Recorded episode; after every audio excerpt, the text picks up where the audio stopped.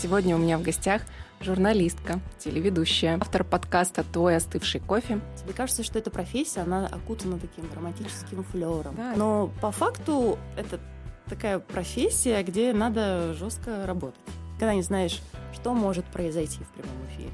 Долгое время я не принимала себя, там, как я звучу, как я выгляжу. Ты в реках ТикТока, твое видео, вот смотри, это же ты, ты вот читаешь э, скороговорку, и вот на тот момент было что-то, да, более 5 миллионов. Вот этот вот подкаст – вызов самой себе. Типа, а что ты можешь без той команды профессионалов, которые у тебя есть на телецентре? записываешь это там, где придется, там где-то на скамеечке в парке, на диктофон телефона. Просто, чтобы у меня была вот эта вот творческая отдушина, где я сам себе хозяин. Вот какая ты вне камеры? Надо себя опять нахваливать. Если бы у тебя была возможность что-то поменять, ты бы повторила этот путь? Всем привет, меня зовут Галина Сидюрова, и это подкаст «Ты бы повторил». Подкаст о людях, которые однажды шагнули в новый опыт и у них получилось. Сегодня у меня в гостях журналистка, телеведущая, радиоведущая, корреспондент в декрете, ныне автор подкаста «Твой остывший кофе» Ксения Шунина. Ксюш, привет. Привет, Галь, еще раз привет. И снова здравствуй. И снова ты. Да, и снова я. Кто пропустил, да, вдруг э, Ксюша в конце года брала у меня интервью для моего подкаста, и я понимала, что мне хочется познакомить вас с ней немножко поближе, и честно говоря, самой познакомиться с тобой немножко поближе. Потому что, когда я готовилась к нашей с тобой сегодняшней встрече, я такая с уверенностью, что ты чуть ли не там с пеленок, значит, занимаешься теле, ну, журналистской работой, потому что а, мы с тобой познакомились в 2020 году, когда ты делала репортаж про женственность и брала, соответственно, у меня интервью про вязание. А, не спрашивайте, говорится, как меня занесло в вязание и вообще в эту тему, но было дело. И я вот действительно с твердой уверенностью, что ты там ну, поступила в универ после школы, Оказалось, что ты всего лишь с 2018 года в этой сфере. И я понимаю, что это 10 лет до этого был какой-то абсолютно другой опыт. Что это было? И как тебя занесло в телевидение? Ну, на самом деле, э, этот опыт был другой, но немножко смежный с телевидением. То есть где-то около я все-таки этой темы ходила. Вообще, как меня занесло на телевидение? Если кратко, и так вот по фактам на той, в той организации, в которой я работала до попадания в телецентр, заканчивался мой контракт. Я работала на месте основного сотрудника, который был в декрете. Ну и, соответственно, работа мне была нужна, и я начала стучаться во все двери, закрытые открытые, где кто меня возьмет, где что интересное я могу найти. И одной из такой дверей оказался телецентр. Я просто написала а, Здравствуйте, вот ищу работу. Я там занималась, эм, работала в пресс-службе такого-то ведомства, такого-то ведомства, умею писать тексты. Вот там мои примеры. Я писала там для такого ведомства, вот посмотрите. Вот такой текст еще вот в другом немножко слоге посмотрите. Я там занималась администрированием соцсетей, а, организаций государственных, там сайтов. Вот если вдруг вам нужен сотрудник, с радостью приду к вам. А, меня позвали на собеседование на телецентр. Я была, когда туда шла, я была в полной уверенности, что меня не возьмут на журналистскую позицию. Потому что у меня было четкое убеждение, что журналистом может стать только тот человек, который получил журналистское образование. Ну, поэтому, да, я так думала. Но оказалось нет. А у тебя образование а, туризм? А, я управленец, да, факультет управления по направлению социально-культурный сервис туризм. Угу. И, значит, э, во время, в ходе собеседования я понимаю в ходе нашей беседы с директором, что ни на какую позицию э, там админа сайтов или соцсетей меня не собираются рассматривать. Меня приглашают сразу же сходу в радиостудию. Мол, давай послушаем, как ты читаешь, как ты говоришь, какой у тебя голос.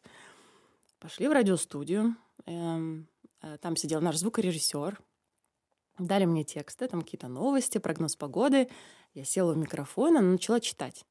Так как вот, ну, считала вот нужным, ну, там, со своей на той момент интонацией, голосом и прочее. Вот. Ну и вроде как понравилось, э, и раз уж меня туда взяли.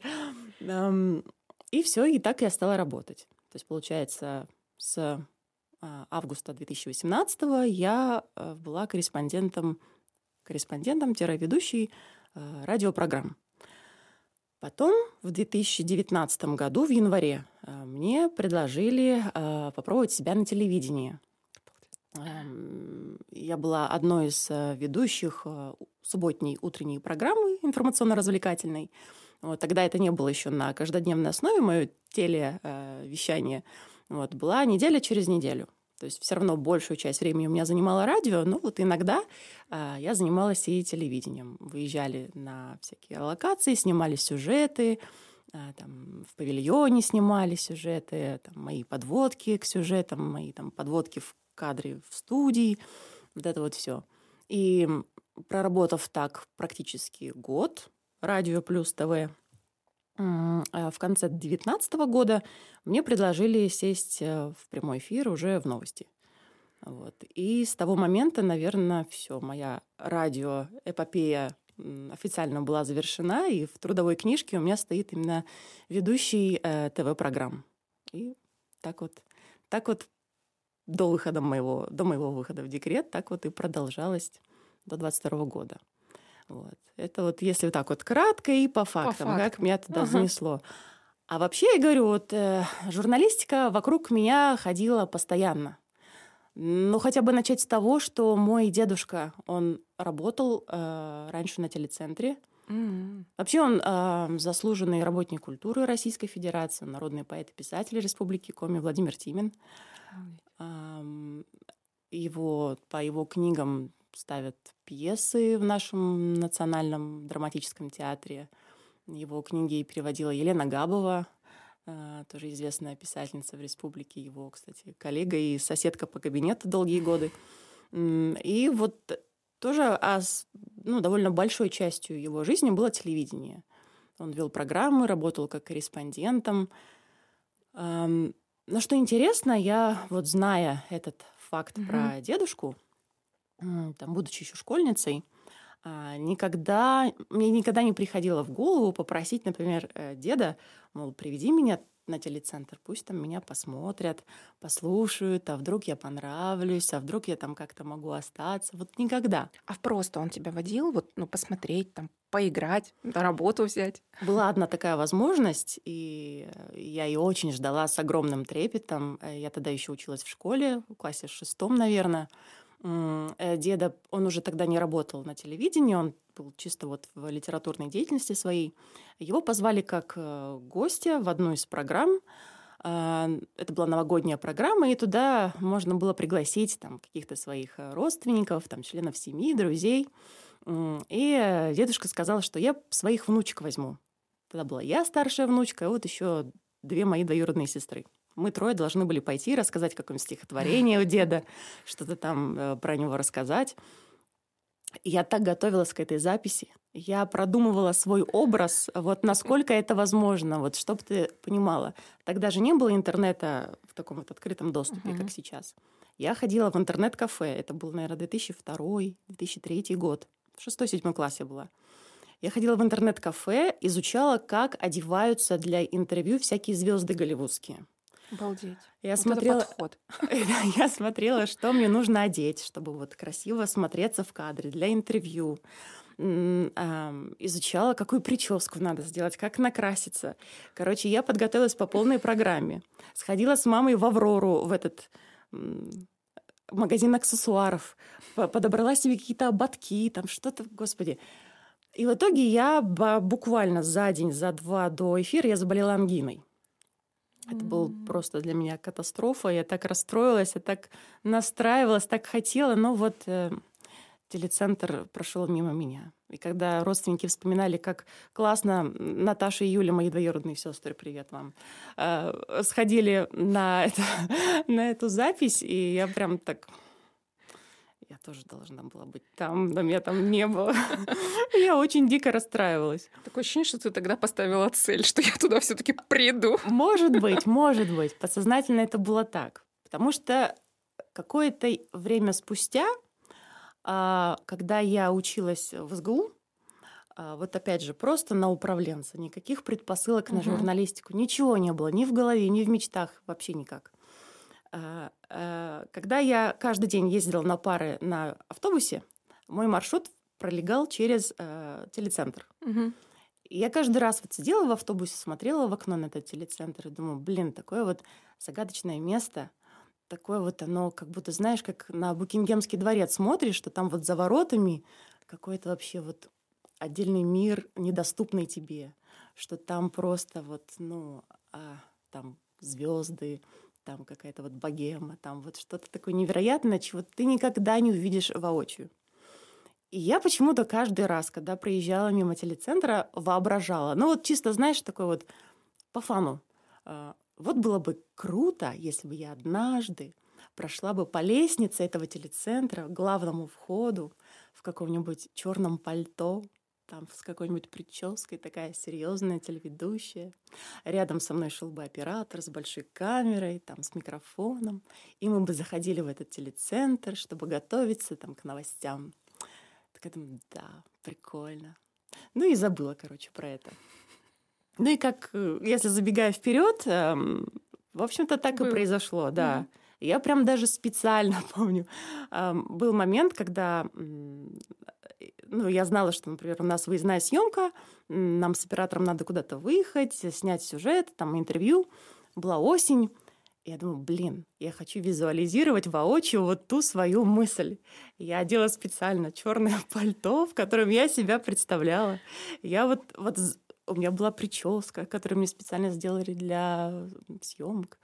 Я воплотила вот эту свою визуализацию в жизнь. Вот просто, чтобы внутри поставить э, галочку, что все сделано. Класс. Ну, когда ты попала вот уже на телевидение именно работать, а, поменялось ли вот это твое ожидание, реальность а, по факту там, в моменте? Ну, конечно, да, потому что когда ты это все представляешь со стороны, а, тебе кажется, что эта профессия, она окутана таким романтическим флером. Да, Как я вот тебя понимаю, потому что у меня даже сейчас это ощущение, что, что там так. все так волшебно, такие вот ходят все красивые на каблуках, в костюмах, там всегда при параде.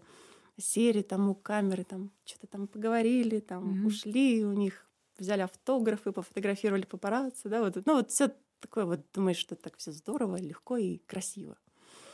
А, но по факту ам, это такая профессия, где надо жестко работать Мгм. каждый день.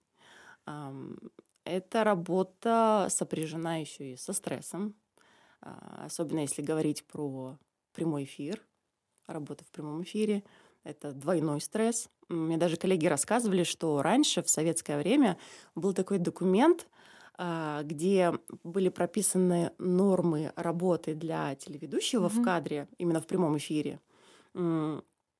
То есть он не должен а, работать э, больше там определенного количества часов, потому что вот тот стресс, который ты испытываешь в прямом эфире, он кто-то так как-то подсчитал, что он равнозначен тем эмоциональным перегрузкам, которые испытывают космонавты в космосе. Вот Молоко представь. за вредность, в общем, надо ведущему Э, давать. Очевидно, да. Вот. И да, эта работа сопряжена со стрессом. Эта работа сопряжена с тем, что, ну, если это, например, говорить о работе корреспондента, ты никогда не знаешь, там, что тебе вдруг сегодня прилетит, какое задание, во сколько ты уйдешь домой, а, Мгм. грубо говоря, да, там, сколько времени у тебя займет написание и монтаж э, сюжета. А, Если это работа ведущего, да, у тебя график четко регламентирован, ты точно знаешь, во сколько ты пришел, во сколько ты ушел. Ты четко знаешь там буквально весь свой день по минутам, по секундам. А, Но это, опять же, вот стресс в прямом эфире, потому что Мгм. такая непредсказуемая история. Ты никогда не знаешь, что может произойти в прямом эфире. С одной стороны, да, ты знаешь, вот у тебя есть верстка, э, ты знаешь, вот какие новости ты сегодня будешь рассказывать. Ты их сам готовил вместе с э, редактором своим. Ты как бы, ну, в теме, в курсе. Но а, никто же не говорит, не дает гарантии, а вдруг полетит суфлер вот через три Мгм. секунды. И тебе надо будет быстренько переключиться на текст или там э, по памяти воспроизвести текст и сделать так, чтобы зритель не понял, что что-то произошло. и не запаниковать, и не потеряться. Или, например, э, что-то вдруг резко, какая-то новость произошла. А, вот в ковидное время, например, это было очень ярко. Очень были такие стрессовые эфиры, но они мне очень нравились при этом всем. Ты сидишь в эфире, ты опять же знаешь верстку, знаешь там, что у тебя зачем идет. Включается сюжет, и я выхожу, ну, я не в кадре, идет сюжет в эфире, и тут э, редактор мне э, там э, приносит листок, говорит, вот, Ксюша, а времени в суфлер забить эту новость нет, вот сейчас вот буквально вот вышло распоряжение, что закрываются там бары, рестораны с такого-то по такой-то. Вот после сюжета закончится ты это должна сказать. Думаю, окей. В суфлере этого текста нет, я должна там быстренько, пока заканчивается сюжет, новость прочитать, вникнуть в нее и вот рассказать так, как вот я вот с тобой mm-hmm. сейчас рассказываю. Вот, ну вот просто вот такая вот рутина, как будто бы нет никакого форс-мажора и стрессовой ситуации. А потом вдруг снова что-то меняется, снова что-то там закрывается, снова кто-то там, не знаю, ну, куча всяких таких вот вариантов. И тебе снова надо будет переключиться, снова сказать, вот, э, ну, перестраиваться, уметь перестраиваться моментально. Ну, были какие-то прям факапы за прямые эфиры? К счастью, нет. К счастью, нет. И надеюсь. Ну, были такие какие-то, знаешь, оговорки в словах. Ну, это, ну, это чисто человеческий фактор, от этого никто не застрахован. И там оговариваются даже суперметры телевидения. Ну да, да. У них даже есть эти нарезки, подборки э, вот этих факапов. Да, да, да. Тоже, да. Вот. Эм, были оговорки, ну, были такие вот стрессовые моменты, когда тебе надо быстренько так это сообразить как э, чего, куда э, смотреть, э, глядеть и там, сориентироваться быстро. Но так, в принципе, наверное, к счастью, меня такая вот участь миновала. Но у тебя есть еще очень э, такая забавная история, да, что э, в запрещенном ТикТоке появилось э, видео с тобой в главной роли, которое залетело там на больше, чем на 5,5 миллионов просмотров. При этом это было не твое видео, а чье-то. Вот э, что... Расскажи просто нашим зрителям, слушателям, что это за история такая. Однажды наши пиарщики задумали вести интересную рубрику для там, нашего YouTube-канала, наших соцсетей о том, как э, наши корреспонденты и ведущие читают скороговорки. Вот, и среди вот этих вот подобных была я. А, я прочитала скороговорку, выучила ее, прочитала. Значит, наши пиарщики там все вырезали, смонтировали красиво, там выложили. ТикТока у нас не было, у нас был только YouTube. Они выложили в YouTube э, в эти шорцы. Как-то, я не знаю как, оно как-то завирусилось, куда-то там улетело в ТикТок. Какой-то пользователь ТикТок его выложил на своей странице где там просто контент какая-то каша из всего, из котиков, из там, из меня, вот этого одного видео со скороговоркой и еще какой-то там фигни. И в какой-то момент, я помню, мы сидим там с родственниками на каком-то застолье. Подходит ко мне мой двоюродный брат-подросток с телефоном. Я говорю, а ты видела? Я говорю, что? Говорит, ну, смотри, ты в реках. Я говорю, что? В каких реках? Ну, ты в реках ТикТока, твое видео, вот смотри, это же ты, ты вот читаешь э, скороговорку, ты в реках ТикТока. Я говорю, да, а как я там оказалась? Я, у меня нет аккаунта в ТикТоке. Потом на следующий день я прихожу к нашим пиарщикам и говорю, а как это произошло? Они говорят, да, ты представляешь, мы сами удивились. Так более того, вот эту дорожку аудио с твоей скороговоркой стали использовать другие пользователи и делать свои видео уже вот под твое аудио. Типа оно вот вирусится как-то. Я думаю, нифига себе. И вот в какой-то момент, я помню, в прошлом году, что ли, заходила специально, проверяла, сколько оно сейчас просмотров. И вот на тот момент было что-то, да, более 5 миллионов. Думаю, блин, надо сделать еще более крутую скороговорку. Может быть, она залетит. Ну вот но нет. У меня была вторая скороговорка, которая там тоже в рамках нашего этой вот а, акции, скажем так, записывала еще более сложно про шишки. А, но вот она не зашла, видимо, пользователям ТикТока. Э, зашла скороговорка про китайцев. Ну, ты сейчас сможешь повторить одну, ту либо другую, вспомнить ее? Ой. Давай на, на, этот, на бис, как говорится. Жили-были три китайца. Все, пожалуй, на этом. Я не помню, честно. А, у тебя были какие-то, ну, я видела, что были какие-то очень интересные и командировки. Можешь рассказать про самые такие прям яркие моменты? Но если говорить именно про командировки, то, наверное, самая классная запоминающаяся командировка для меня была поездка на Мань-Пупунёр. Это было в рамках программы про туризм в Республике Коми. И вот одна из, одна из э, программ была посвящена Мань-Пупунёр. Мы туда отправлялись съемочной командой на вертолете. А, нам помогал, помог один туроператор из Перми. Они же занимаются и перевозкой туристов, и занимаются волонтерской деятельностью на uh-huh. самом плато и на других близлежащих территориях на нацпарка Троицко-Печорского заповедника. И мы поехали вместе с ними. То есть изначально, когда мы планировали этот сюжет про Мань Папунер, мы слабо себе представляли, как мы туда доберемся, как вообще будет построен сюжет. То есть не хотелось бы сделать такой скучный сюжет а, о том, как вот просто мы туда прилетели, что-то там вокруг столбов походили, там взяли интервью у работников а, заповедника и как бы вот и все. Угу. А, и тут вот такой классный шанс подвернулся поехать именно как волонтеры. То есть помимо того, что мы там работали как съемочная группа, нас еще и здорово припахали как волонтеров. Мы вот прям вот по режиму, там, в 6 утра встаем, жили мы в палатках, в волонтерском лагере, в палаточном. А, встаем в 6 утра под гимн России, вот там такие правила были.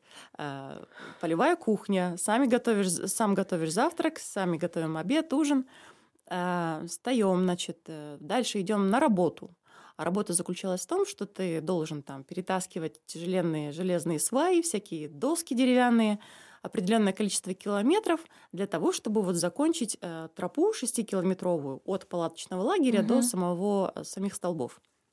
А это нужно, чтобы, во-первых, природу защитить от вытаптывания, и, во-вторых, чтобы туристам было легче вот, любоваться всеми этими красотами.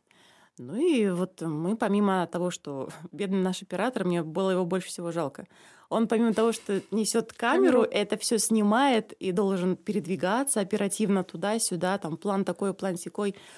Он еще и на спине своей несет эти сваи с досками, ну потому что его никто не освободил от его никто не освободил, как бы по правилам а, волонтерского лагеря ты работать должен так же, как и все. Обалдеть. Вот. Э, режиссер наш точно так же, да, то есть помимо того, что он там отслеживал, как мы работаем на площадке, он тоже работал физически. Ну и мне надо было отыгрывать, как мне классно и весело, а у самой там спина отваливается. Ну, очень интересный опыт. А, вот мы так, значит, прожили один день а, до где-то часов 5-6 а, мы поработали физически, что-то там поснимали для сюжета. И э, наш вот этот э, предводитель э, лагеря, гид наш, можно сказать, говорит, а давайте, ребятки, встретим закат на плато. Это будут идеальные кадры для вашей передачи. Мы такие уже, ну, порядком подустали, хотели, думаю, отдохнем, сейчас пораньше спать ляжем, там, развалимся в нашей палатке. Ну ладно, пойдемте, вечерние кадры тоже нужны. Пошли, значит, а темнее там в горах очень быстро. Mm-hmm. Плюс еще это был август, и там как будто бы уже осень, было довольно О, прохладно. Да. Плюс на середине пути у нас пошел дождь, э, стемнело, пошел дождь, а еще наш гид постоянно запугивал тем, что тут медведь ходит на территории. Он говорит, один медведь ходит на территории э, лагеря, а второй живет на плато. Вот. Ну и надо периодически просто ходить о себе напоминать, что вот эгэгэй, мы идем. И это еще плюс там 100-500 к адреналину. И, значит, мы добрались до плато. А, там жуткий туман, жутчайший ветер, там дождь в лицо. И оператор говорит, ну, в таких условиях невозможно снимать. Я просто боюсь... Э, заката нет. Во-первых, нет заката. Во-вторых, я просто боюсь за технику. А, потому что, ну, ветер прям нереальный. Ну и, значит, э, пообщавшись там всей командой, решили, ладно, давайте хотя бы один а, стендап, стендап это в журналистике, когда вот э, корреспондент в кадре что-то говорит. Давайте хотя бы один стендап снимем, какой-нибудь эпичный на фоне вот этой всей вот э, апокалипсиса и там главного столба. Ну давайте, там режиссер держит штатив, а оператор держит крепко-крепко камеру. Я понимаю, что у меня один максимум два дубля, чтобы там не снесло всех э, нафиг. И я, значит, вот говорю, вот, что вот мы возле главного столба, возле которого все загадывают желания. Давайте там загадаем желание, чтобы у нас погода была хорошая. А, и сняли а, и пошли обратно. А, в тех же самых условиях, глубокой ночи уже, можно сказать, в тумане, э, со страхом, что сейчас на нас нападет медведь и съест нас. Вот. Но благо все хорошо закончилось. Мы пришли в палаточный лагерь, отогрелись в банке э, полевой, там, поели горячий ужин. Э, все шикарно. И тут наш гид говорит, ребят, ну а рассвет-то вы не сняли. Может, рассвет снимем? Ну что вы? Время 12 ночи. Мы уже такие просто... Ну, мы вообще-то спать хотим. Мы, ну, только что у нас чуть медведь не съел. Ну, какой рассвет? Может быть, завтра? Давайте завтра. Мы выспимся. Будет солнце, надеюсь. Э, завтра вот часов 8-6 пойдем. Ну, нет, ребят, ну, у вас же таких кадров больше никогда не будет. Вы же понимаете? Mm-hmm. Ну, рассвет на плато Маньпапунёр. Ну, подумайте. Да, даже если даже если вот вы не хотите для э, телевидения снимать, вы для себя это запомните на всю жизнь.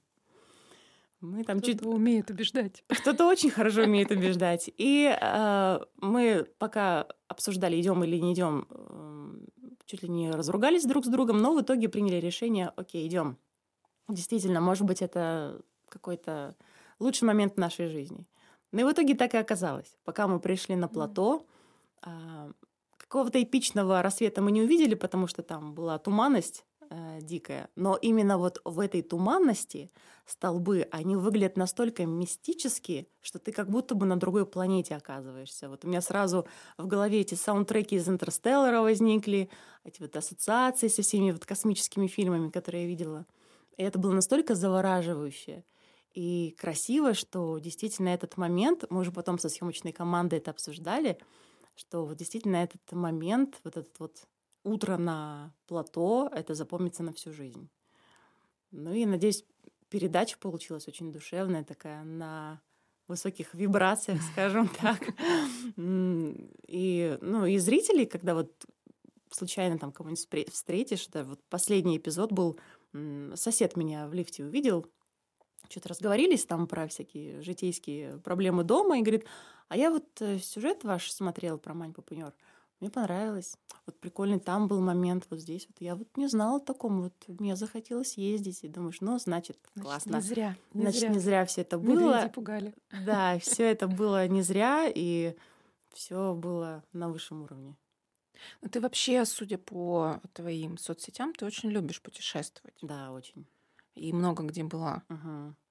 А что за история, что ты где-то год э, жила за границей? А, это было в студенчестве.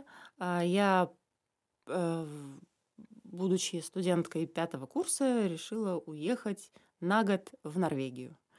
Mm-hmm. И это тоже история такая, когда, знаешь, никогда не ставишь себе четкой цели о том, что все, я хочу уехать э, как студент по обмену, там, год прожить за границей, все, я делаю все для того, чтобы этой цели добиться. Это тоже было такое вот какое-то дело случая, что ли. Я помню, я пришла э, на первую пару. Э, это был четвертый курс, весна, там предзащита курсовых, все такое. Э, первая пара прошла, на которую надо было обязательно прийти. Дальше уже, в принципе, можно было ехать домой, потому что у второй подгруппы, в которой я не ходила, была предзащита курсовых. И был выбор, либо я там посижу, послушаю их, либо я уеду домой и дальше буду спать или заниматься своими делами. Я стою и думаю, блин, вот, ну раз уж я приехала к 8 утра, ну какой мне смысл уезжать домой? Останусь, послушаю своих одногруппников. Значит, вот мы сидим, ждем преподавателя, и как ниоткуда э, возникает э, наш однофакультетник, но на курс младше. Говорит, ребята, уникальная возможность поехать в Норвегию на год.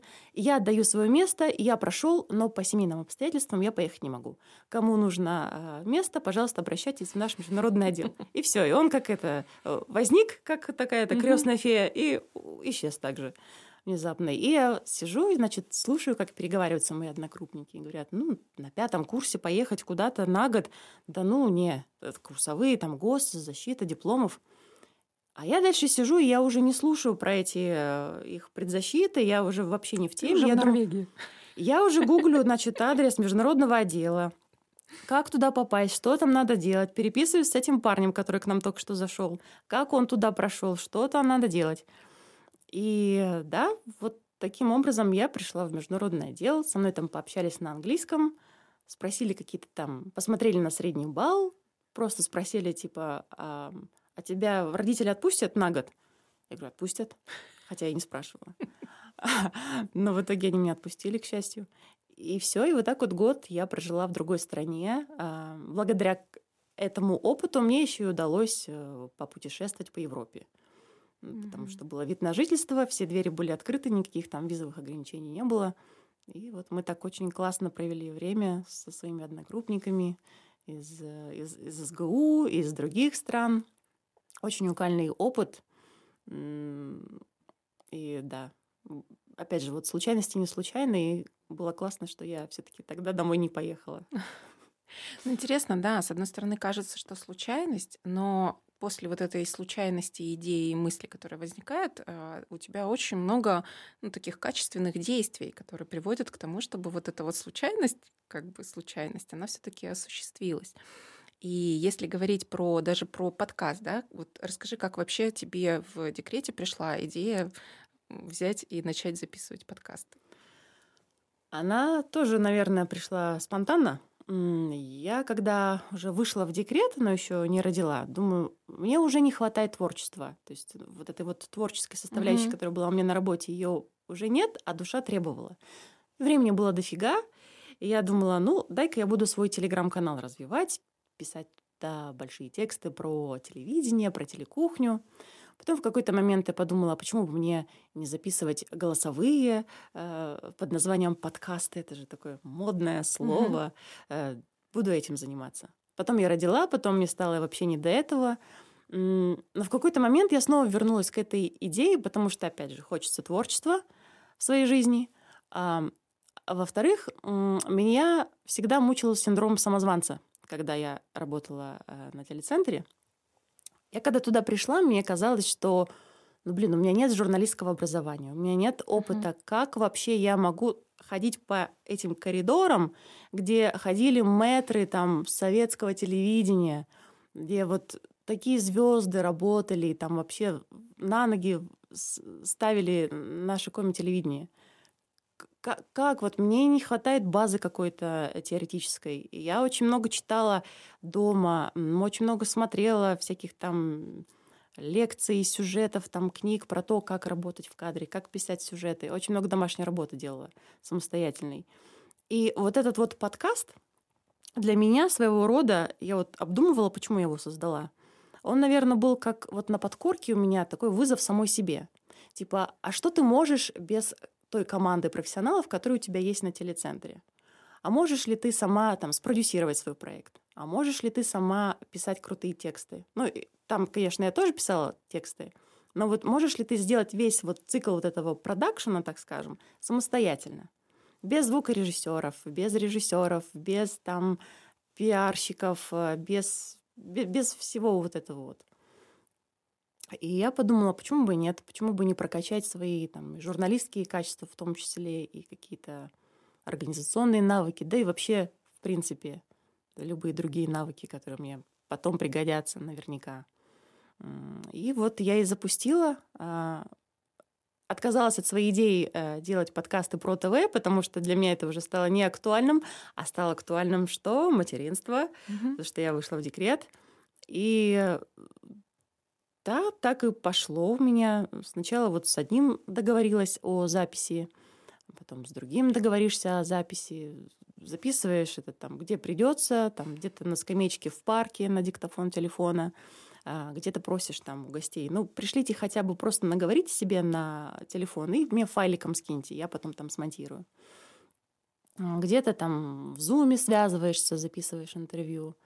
И вот так вот уже до пяти эпизодов я дошла. Это, конечно, тяжело совмещать угу. материнство да. и подкастинг. Очень. Но благо у меня есть помощники в лице моей мамы, моего мужа, которые вот мне позволяют этим заниматься. Как ты вообще видишь, э, думала ли ты о том, как ты будешь совмещать эти процессы? Все-таки телевидение же много ну, занимает в жизни места. И как, как ты думала, нет, как твое детище будет жить? Продолжу ли я подкаст, когда выйду на ТВ? Э, я об этом размышляла, и это хороший вопрос. Я очень надеюсь, что я продолжу этим заниматься, пусть хотя бы ну, не в таком регулярном ключе, как я сейчас к этому стремлюсь. Ну, пусть хотя бы там раз в месяц какой-то эпизод выходит, пусть там раз в два месяца, но просто чтобы у меня была вот эта вот творческая душина, где я сам себе хозяин, сам себе mm-hmm. режиссер. Чтобы вот так, как я задумала, пусть оно так вот и будет. И, ну, попробуем. Я, конечно, вот не хочу загадывать, потому что передо мной, когда я выйду на работу, будет первый челлендж стоять, как совмещать работу и материнство. Да. А потом уже там начнутся мои хобби, какие-то увлечения. Но я очень надеюсь, что у меня получится. Я буду к этому стремиться все-таки телеведущий, с одной стороны, да, вот действительно окутан такой немножко а, романтизмом, да, для других, потому что как это, она такая красивая в кадре, еще в прямом эфире. А, кстати, вот э, моя мама сразу тебя вспомнила, когда увидела, что oh. я ее помню. Вот, то есть есть вот этот момент. Но с другой стороны, ну не знаю, почему мне это важно, вот тебя поэтому спрашиваю. А, телеведущий, он хоть и в кадре, но он, он не во главе того, о чем он говорит.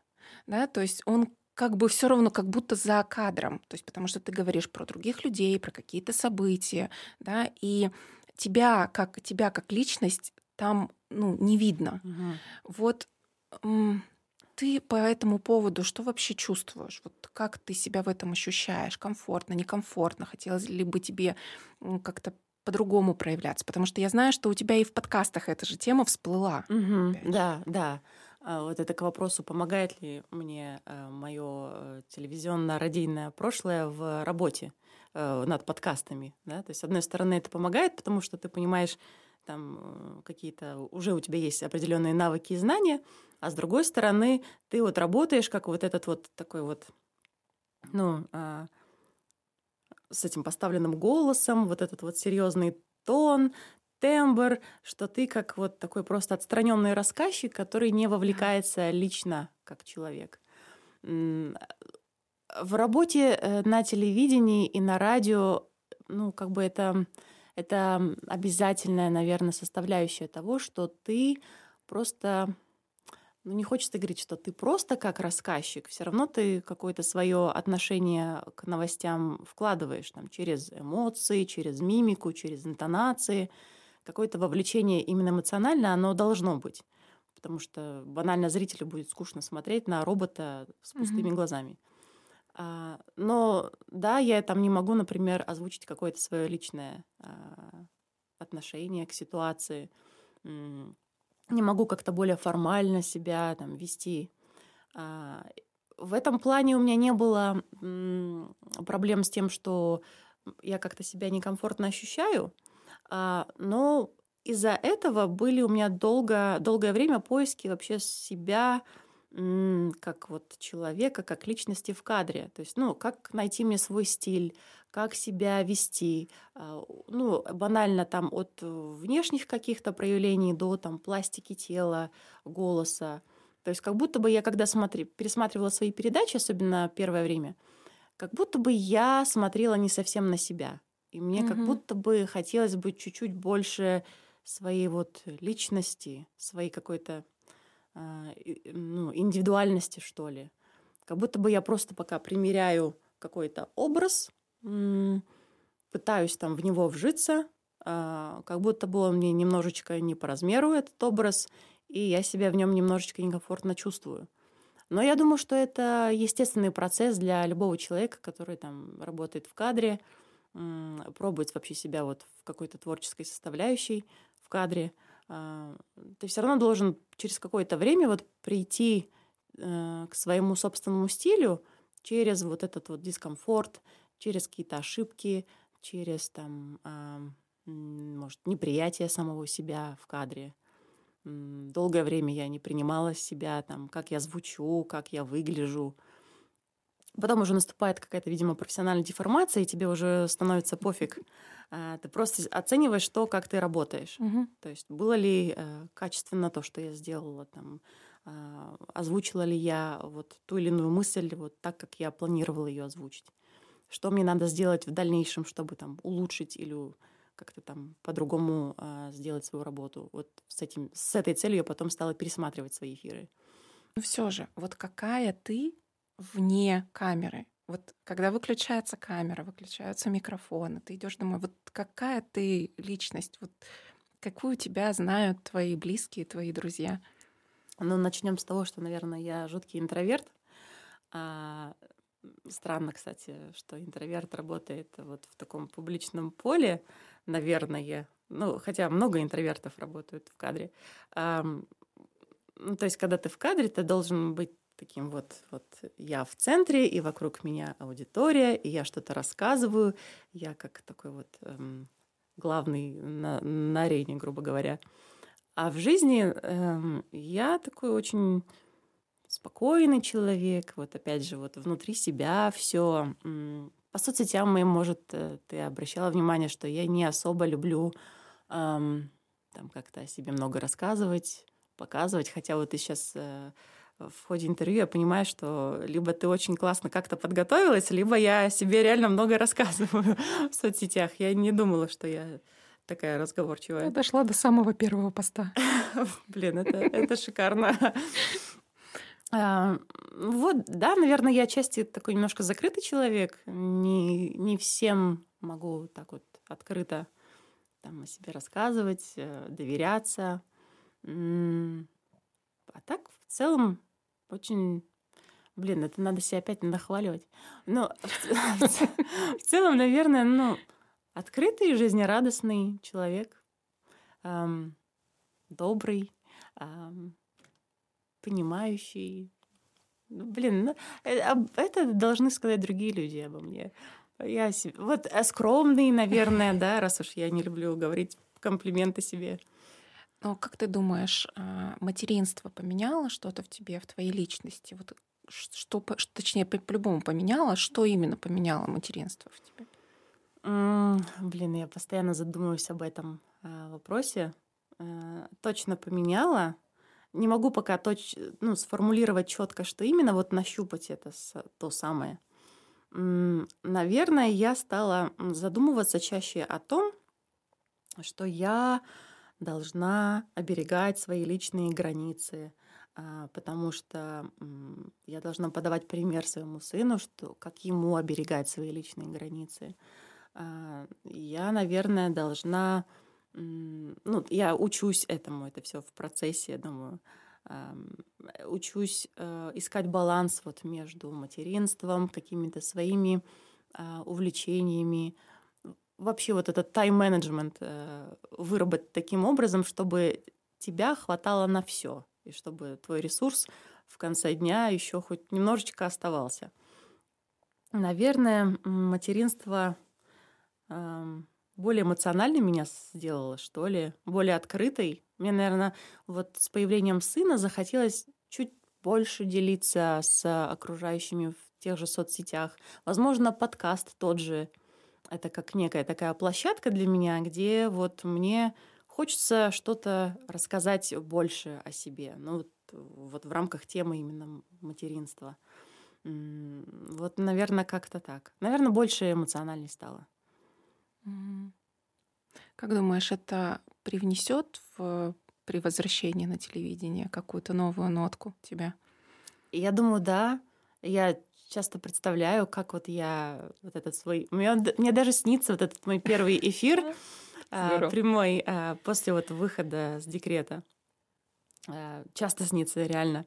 И, и не знаю, мне кажется, может быть, действительно у меня появится вот больше вот этого личной, личного огонька, какой-то вот эм, личного отношения. Потому что, ты знаешь, вот когда до декрета у меня была большая проблема с тем, чтобы представить своего зрителя вот по ту сторону камеры, какой он, как он выглядит, чем живет, вообще для кого я работаю.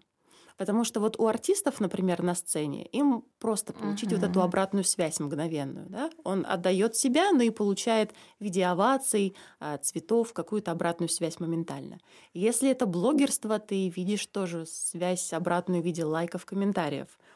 А в телевидении немножко не так. Ты, ты отдаешь себя точно так же, без остатка, но ты не можешь обратную связь получить. Uh-huh.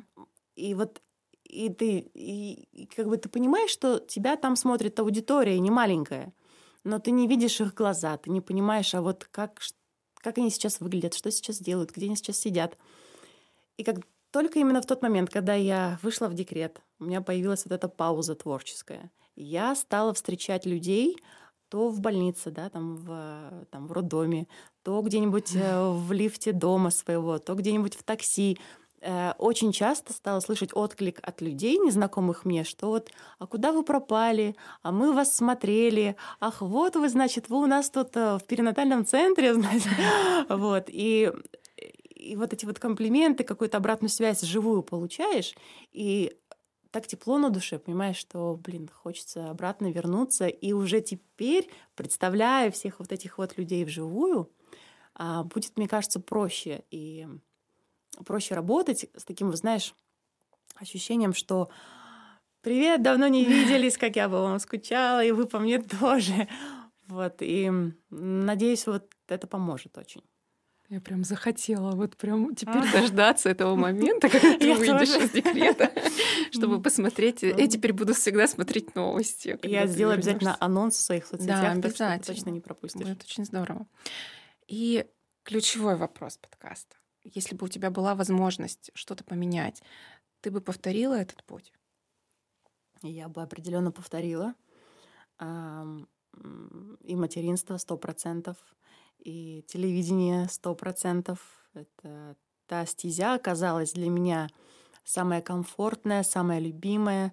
Именно то дело, которым вот я горю, оно мне приносит огромное удовольствие несмотря на все трудности в виде стресса, в виде там, физических, эмоциональных переутомлений, выгораний тех же, но э, а, все равно это очень такое вот близкое сердцу дело.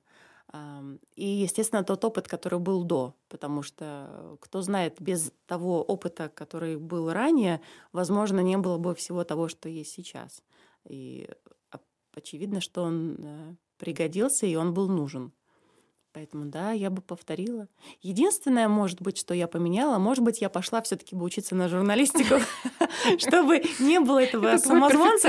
уже говорит, да. Чтобы не было этого дебильного самозванца внутри меня, который меня постоянно грызет и там э, ест изнутри, а, говоря о том, что тебе нужны теоретические знания больше и больше.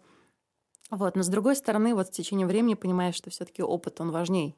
Опыт и практика — теория тоже важна, и я ее постигаю в самостоятельном режиме. А, вот. Но если уж прям такую идеальную картину выстроить, я бы, наверное, пошла бы на журфак. Спасибо тебе огромное. Мне действительно было очень а, интересно, потому что я тоже всегда смотрела на ведущих а, с таким благоговением каким-то, божечки, такие звезды. И когда ты согласилась, э, да, так спокойно, так легко, с таким задором прийти, э, взять у меня интервью, прийти ко мне на подкаст, дать мне интервью. Спасибо большое тебе за приглашение, за двойное приглашение э, в качестве ведущего. Это такая вообще авантюра была невероятная. За то, что пригласила меня в качестве гостя. И вот эм, я когда смотрела твой подкаст еще, будучи зрителем, я наблюдала там за твоими гостями, за тем, как вы общаетесь. И невольно, опять же, представляла, как вот, знаешь, вот про эти ступеньки с телецентром, да, типа, вот было бы здорово. И я тоже себя думаю, а вот если бы вот я бы оказалась гостем твоего подкаста, что бы я рассказывала? Какая есть у меня уникальная история? Ну, я же не предприниматель, но я же там не начинала бизнес от, от А до Я. Что бы я рассказала? А потом, когда ты начала э, подкаст сейчас вот со своих фирменных слов угу. э, про людей, которые шагнули в новое, и у них получилось. У меня в голове щелкнуло. Так я же много во что новое окуналась, и надеюсь, что получилось. получилось. Да. да. Так что спасибо тебе за эту терапию, можно сказать, подкастерскую.